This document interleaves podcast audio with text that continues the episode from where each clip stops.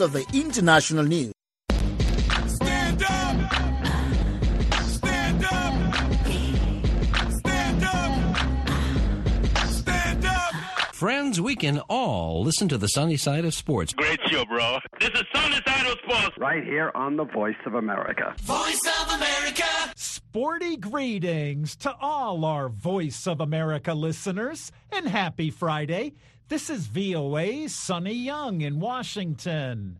Welcome to the May 6th edition of the Sunny Side of Sports. Egypt and Liverpool football star Mohamed Salah tops our Friday show. Yeah, I see because we lost in the final. It was a sad day for all of us, uh, but yeah, I think it's, uh, it's revenge time. It's revenge time. Mo Salah and Liverpool lost the 2018 UEFA Champions League final to Real Madrid 3 1 in Kiev, Ukraine. Now in France, the Reds of Liverpool have a chance to turn the tables. That's right, Liverpool will play Real Madrid in the 2022 UEFA Champions League final on May 28th at the Stade de France near Paris. And Mo Salah is looking forward to the encounter. Well, I'm so excited. Uh, I'm sure the team as well, our team is so excited about it. Um, I said before the, the game I wanted to play Madrid in the final, so we got them. I'm sure it's going to be a tough game. They beat uh, a lot of good teams, uh, so we just need to focus in, in the game. And first of all, we still have a few games in the Premier League. We have to finish them in, uh, in the best way possible, and we see. Mo Salah spoke in London, where he received his second Football Writers Association Footballer of the Year award. Oh, it's very great. Um, first of all, I want to thank everybody who votes for me. Uh, of course, journalists is a big part of the football family, and hopefully I can, we can win some more this season. As Mo Salah said, Liverpool still has a few matches left in the English Premier League. The Reds of Liverpool are only a point behind Manchester City in the campaign for league supremacy with four matches left. Liverpool will host Tottenham Hotspur on Saturday, and the Reds have the opportunity to retake the lead. Mo Salah says the Reds are still in the running for a historic quadruple of trophies. Yeah, I think so. I think it's, it's still not everything in our hand, but I think we have to win the games in the Premier League, and we see if City drop points or not. Um, they have a great team, great manager. They, I'm sure they want to keep winning. At least they finish the season with the Premier League, but I think we just need to focus on our game. We have. Uh, we can win three trophies that's in our hand the, the cup game and the champions league one because that we can compete on the other one you have to wait for city to drop points but i think it's possible That's Egypt and Liverpool football star Mo Salah. And he spoke in London, where he was presented with his second Football Writers Association Footballer of the Year award. I'm VOA's Sonny Young in Washington, and you're listening to the sunny side of sports on the voice of America.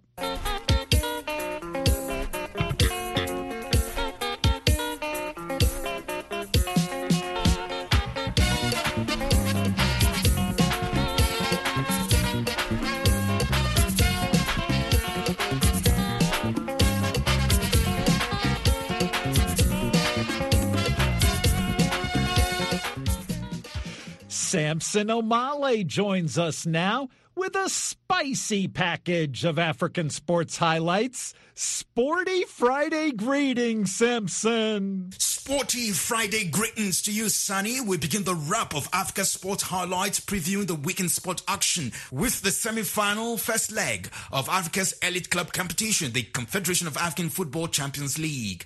Al Ahly will host Algeria's ES Setif in the first leg of the Champions League semis on Saturday at the El Salam Stadium in Cairo before playing the second leg one week later in Algeria.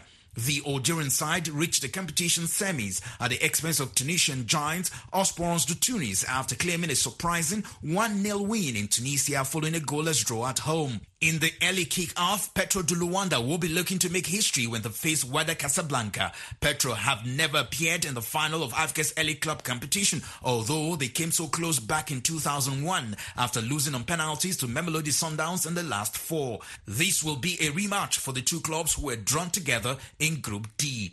Jerry Udo is a football historian. He told the sunny side of sports that Al Ahly and Wydad Casablanca are the clear favorites likely to progress into the finals. Well, Sam, naturally, uh, when it comes to uh, the CAF Champions League, Al Ahly are the record winners. I think they have uh, nine titles, I'm not mistaken. Uh, that makes them the record winners of the competition. And playing against two-time champions, ES Setif, Al Ahly are having an edge. They have the experience. They've won the tournament several times before. And they have a very sound coach in Pitso Mosimane, who has what it takes to be able to get them to another final. So Al Ahly are favored. They are the best club side in the continent. And I think they have everything that it takes to be able to qualify. But of course, they cannot underestimate ES Setif of Algeria because the Algerians also are experienced enough. They've won the tournament two times, so they should be able to, of course, give Al Ahly a very good fight. And talking about uh, Petro de Luanda of Angola, taking on Wydad Casablanca of Morocco. Wydad, of course, also have won the tournament twice. I think record shows that they are the most successful Moroccan side. Talking about uh, Wydad Casablanca, they've won the Moroccan league title, uh, I think about 20 times or thereabout. They are also twice champions of the CAF Champions League. The North Africans, the Maghrebs are always able to win this one, but the Angolans uh, will not will not go to the pitch to, to roll on the top for them to, to be beaten. I, I, I foresee a final between Al Ahly and Wydad Athletic of Morocco.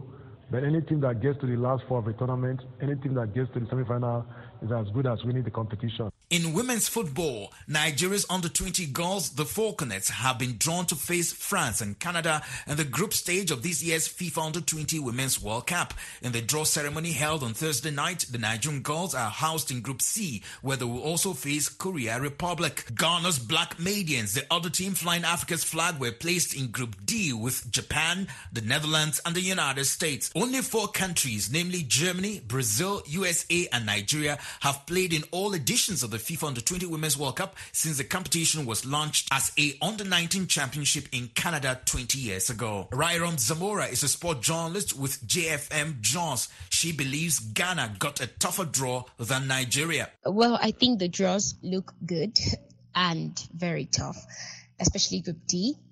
Group D is the toughest for me, I think, yes with a combination of Japan, Netherlands, and USA against Ghana. Well, that is definitely going to be tough for Ghana.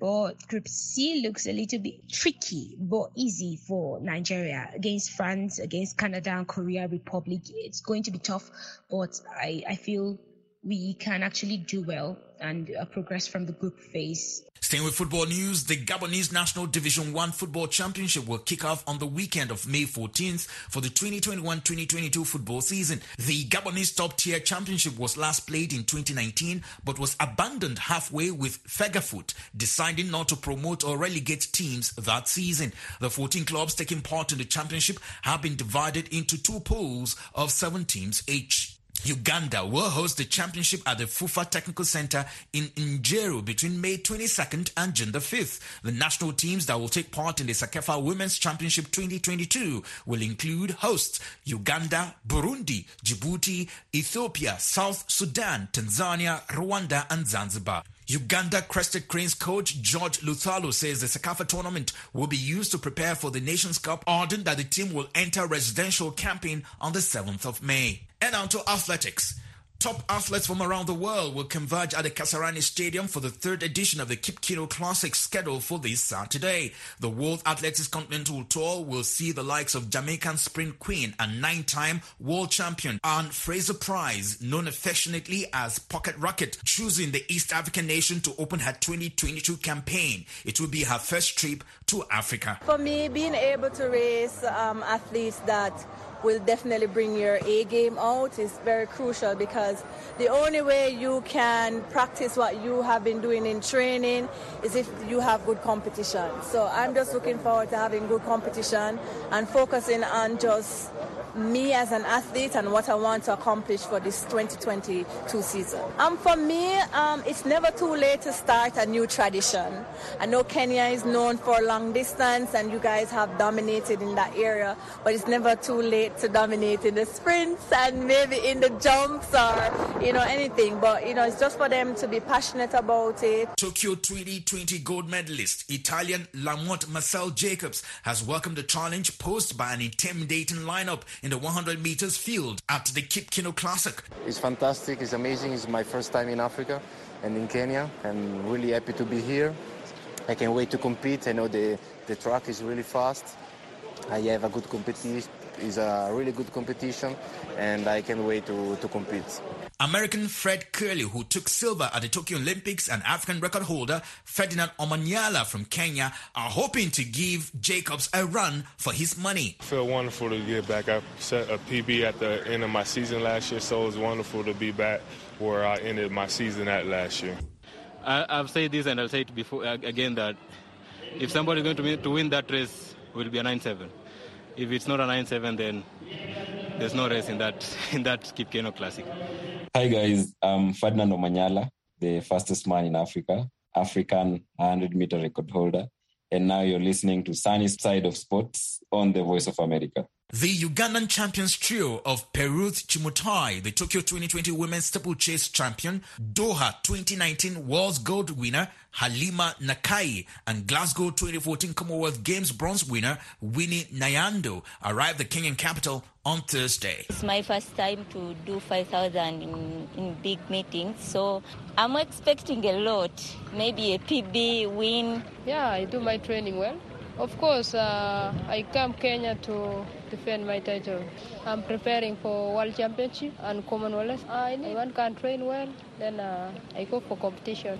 Every competition is different. Everyone has come here to win, so let us wait until the race ends on Saturday. John Kimito of Athletics Kenya speaks of preparations and expectations ahead of hosting the Kip Keino Classic on Saturday. When we were given under 18, it was an international event. Um, we did it well and we grew to the next stage of being given under 20. So we've progressively grown in terms of perfecting our preparations. So when we came to Keino Classic, the first edition, the second edition was an improved Keino Classic of the first one in terms of we were learning more and bridging the gaps which were there. And the third one, now this one, we, we, we feel as Athletics Kenya that it, it will be a better one. Number one, in terms of the organization. Number two, in terms of attendance.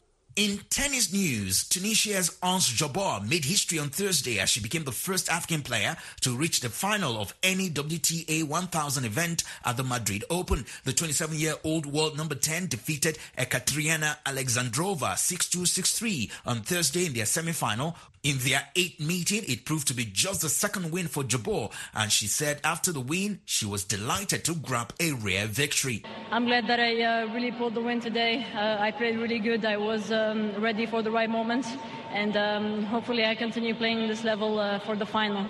That's Tunisian tennis player Ons Jabeur. And thanks to Samson Omale for that extra spicy package of African sports highlights. I'm VOA's Sonny Young in Washington, and you're listening to the sunny side of sports on the voice of America.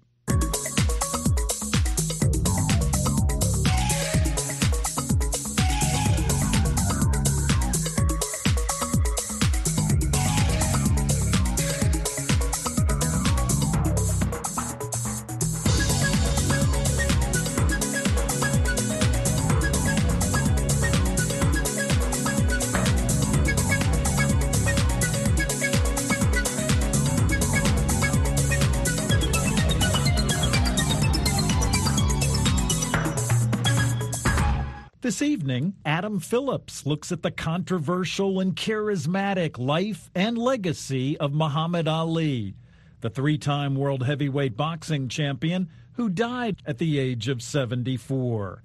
And Adam begins with Ali's birth. Muhammad Ali was born Cassius Marcellus Clay Jr. in Louisville, Kentucky on January 17, 1942, to a poor family. One day, when Cassius was 12, someone stole his beloved bicycle. A white policeman named Joe Martin heard Clay crying and vowing to beat up the thief. On the spot, Martin offered to mentor the boy at his boxing gym downstairs as a way to channel his anger. In 1960, just six years later, Cassius Clay would win Olympic gold in Rome. The most popular USA winner was the light-hearted Cassius Marcellus Clay V in white here, who easily defeated Poland's Zbigniew Pietrzykowski. Cassius Clay, the winner for the USA. Legend has it that back in Kentucky, Cassius Clay angrily threw his gold medal into the river because of the racism he encountered in Louisville. Still, he was quickly snapped up by a small group of Louisville investors who sensed his promise, says New York University history professor Jeffrey Sammons, who doesn't really believe that Ali actually threw his medal away. But the author of Rebel with a Cause and Beyond the Ring, the role of boxing in American society, says that all the hype around Cassius Clay was certainly real enough. He becomes a Madison Avenue creation, a breath of fresh air. Boxing had grown stale. There, there were all kinds of issues with organized crime. They saw in this young, brash Cassius Clay someone who would make boxing marketable in a way that it once had been. He modeled himself on, in some ways, Jack Johnson because he talked to his opponent, but on the other hand, on Gorgeous George. Uh, who was this foppish wrestler who had all this shtick, you know, with perfume and blonde hair and effeminacy, etc., uh, that he was the beautiful one.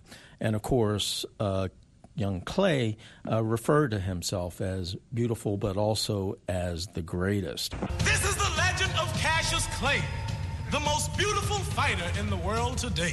This I predict, and I know the score. I'll be champ of the world in 64. This patter earned Cassius Clay the nickname the Louisville Lip.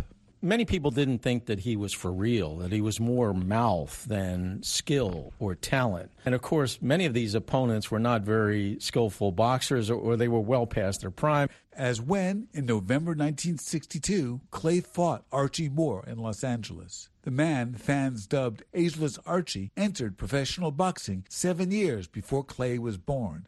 Clay accurately predicted before the fight don't block the aisle and don't block the door. You will all go home after round four. Ripping punches by Clay, and Moore goes down. Cassius raises his hands over his head, and it's all over. Clay wins by a fourth round knockout, as predicted. Soon bigger bouts were in the offing. Ali had won all 19 of his professional fights when he challenged Sonny Liston for the heavyweight championship of the world. Hulking and powerful, with a criminal record and alleged ties to the mafia, Liston accepted Clay's challenge. The fight was set for February 25, 1964, in Miami Beach, Florida. During the run up to the bout, Clay continually taunted Liston to reporters, calling him a big, ugly bear who even smells like a bear. I'm handsome, I'm fast, I'm pretty, and can't possibly be beat. If you like to lose your money, be a fool and bet on Sonny. When Ali showed up for the weigh-in the night of the match, the betting odds were 8 to 1 against him. Astoundingly, Clay vanquished Liston in the seventh round in a technical knockout. Clay has won! Then the new heavyweight champion of the world does something else, perhaps even more dramatic. Immediately after the fight, he announces that he had converted to the Nation of Islam, that he was changing his name from Cassius Clay to Muhammad Ali. Cassius Clay is a slave name, he said. I am Muhammad Ali, a free name. It means beloved of God, and I insist people use it when they speak to me. Jeffrey Sammons says this frightened and angered many people. Many people saw the Nation of Islam or even Islam itself as sort of a non Western religion. So that made Ali an outcast. Someone said that they'd rather have someone who's identified with organized crime than to have someone identified with Islam or, in this instance, the Nation of Islam, which was known at that time by many as black Muslims. Although Nation of Islam leader Elijah Muhammad and his follower, the Black Power activist Malcolm X, both rejected the term, the Nation of Islam did portray whites as devils and blacks as racially and spiritually superior. One of the things about the Nation of Islam is that it rejected integration. It believed in separation of the races. Which ironically made it very popular with the Ku Klux Klan. Malcolm X actually met with Klan. It also resonated with someone like Richard Russell, who was a staunch segregationist senator from, from Georgia. And Russell was very supportive of Ali. So it, it just shows you there can be strange bedfellows in politics and boxing. In December 1965, Madison Square Garden photographer George Kalinsky was still an amateur. He was in Miami when he spotted Ali crossing the street to the storied Fifth Street Gym, where the champ was training to fight Ernie Terrell the following March. Knowing that Ali was now one of the most famous and controversial celebrities in the world, Kalinsky decided to follow Ali inside, even if it meant using a bit of bluff with Angelo Dundee, Ali's trainer, at the door. And I said, I'm the photographer of Madison Square Garden. At that point, I was only the photographer of my family.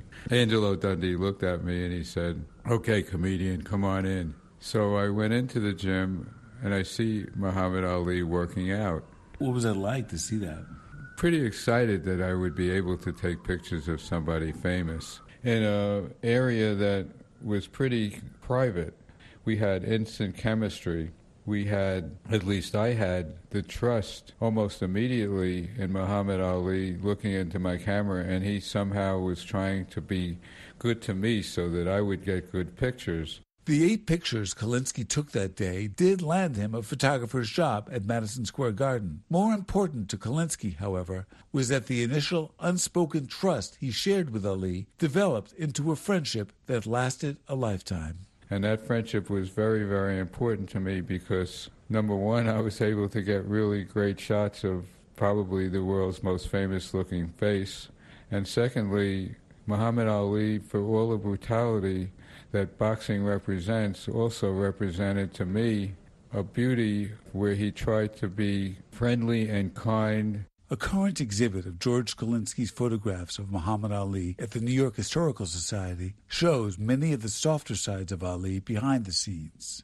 There are pictures that show him eating, washing up, or just clowning around. One memorable shot shows Ali napping in his hotel room between workouts. The muscle tone and gleam of his torso make him look every bit the champ. Yet one can also sense the all too vulnerable human being within. Of course, most of the most famous Ali photographs were shot in public, either in the ring, training, sparring with the press, or showing off to the public. Muhammad Ali was a fascinating subject, says Kalinsky, because everything he did radiated charisma. Whenever you walk down the street with Muhammad Ali, walk into a building, into a lobby, whenever you walked into an area where there were a lot of people, everybody sort of gawked at him as if, wow, that's Muhammad Ali. How many people in this world have that charisma that he had? Ali often projected an image of barely contained masculine rage. This was publicity gold. But Kalinsky says Ali was actually the gentlest man he ever knew. Not many people know, unless you were speaking to him in private, that he really spoke in private in a whisper. For the sunny side of sports, I'm Adam Phillips in New York. Hello, I'm Carol Castiel, host of Press Conference USA, VOA's newsmaker interview program. Join us each Saturday and Sunday when we talk with authors, analysts, and policymakers who provide fresh insight on topics ranging from U.S. politics and foreign policy to science, culture, and global health. You can listen to Press Conference USA on the radio or online at voanews.com slash pcusa. While you're visiting our website, be sure to subscribe to our podcast. We'd also love to hear from you just send an email to pcusa at voanews.com or connect with us on Facebook at facebook.com slash Carol Castiel VOA or on Twitter at Carol Castiel VOA. That's Press Conference USA every Saturday and Sunday on The Voice of America.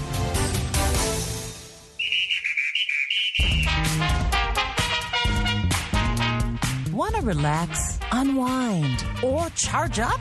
Then listen to Music Time in Africa this weekend. It'll do all that for you and more. I'm Heather Maxwell. I know good music, and Africa is my passion. Join me every Saturday and Sunday for one hour of commercial free Pan African music of the highest caliber.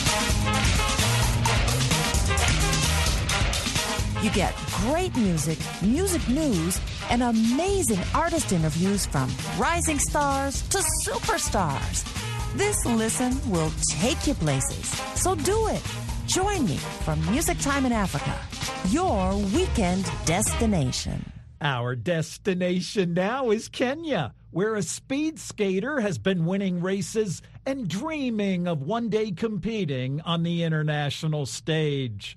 VOA's Gwen Uten joins us now with the profile. Sporty greetings, Gwen. Sporty greetings, Sonny. Speed skating is one of the world's fastest growing sports, and skaters in Kenya are working to keep the sport on track with its global popularity. In a country primarily known for its legendary mid to long distance runners, Kenyan skater Chimbana Likiza is helping turn the attention to her sport as the reigning junior speed skating champion in the country. She was first introduced to skating at just three years old. Now, at age 18, Likiza admits she initially had no interest in taking part in the sport. Likiza says, We still don't know where my sister got my first skates from, but I was not interested at first. I used to keep very bad company. Some of them are pregnant now, and some of the others I started skating with, even they have families now.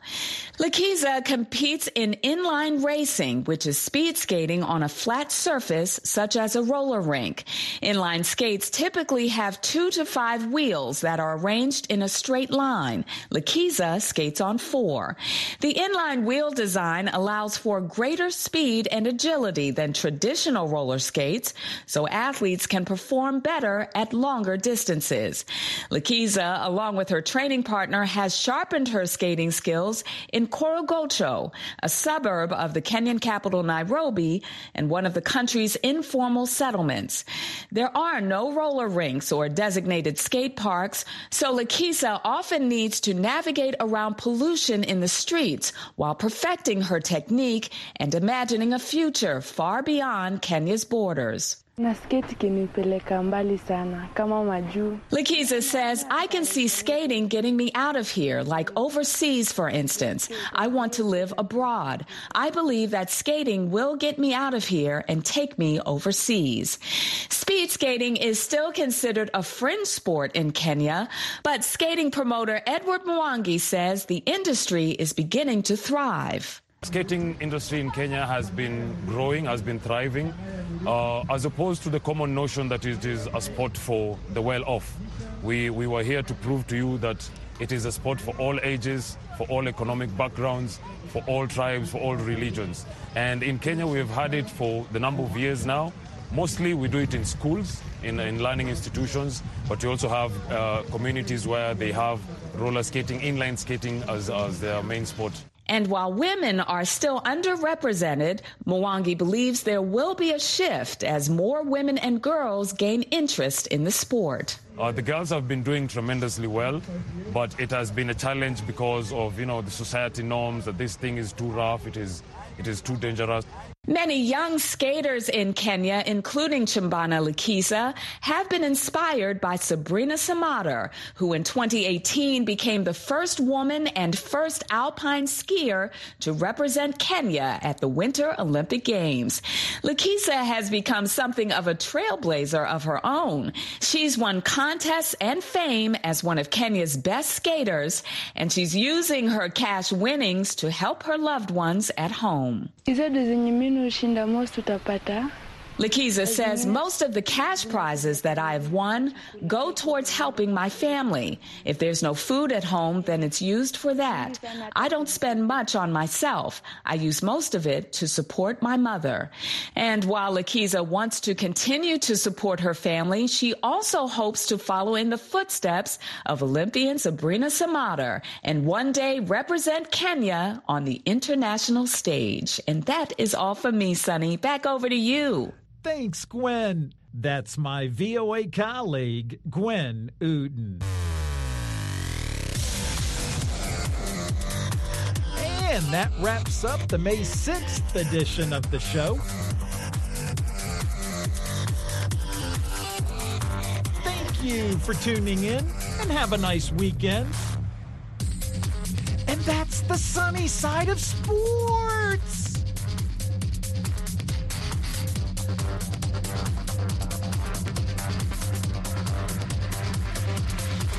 Get it.